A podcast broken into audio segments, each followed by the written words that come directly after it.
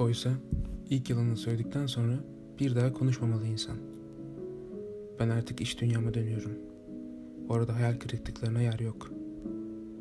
Vazgeçiyorum. Bütün insanlığın önünde eğilerek özür diliyorum. Beni yanlışlıkla çıkarttılar sahneye. Ne işim var bu dünyada benim? Beklenen geç geliyor. Geldiği sırada insan başka yerlerde oluyor. O yüzden, o yüzden beni hemen anlamalısın. Çünkü ben kitap değilim. Çünkü ben öldükten sonra kimse beni okuyamaz. Ben yaşarken anlaşılmaya mecburum. Beni bir gün unutacaksan, bir gün beni bırakıp gideceksen, boşuna yorma derdim. Boş yere mağaramdan çıkarma beni.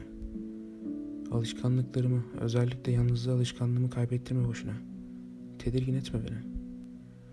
Bu sefer geride bir şey bırakmadım. Tasımı tarağımı topladım geldim. Neyim var, neyim yoksa ortaya döktüm. Olur ya, belki bir gün tam senin gibi hissederim. Senin heyecanların benim heyecanlarım olur. O zaman seni bütünüyle yaşarım belki. Kim bilir. Ama ben seni görür görmez anlamıştım zaten.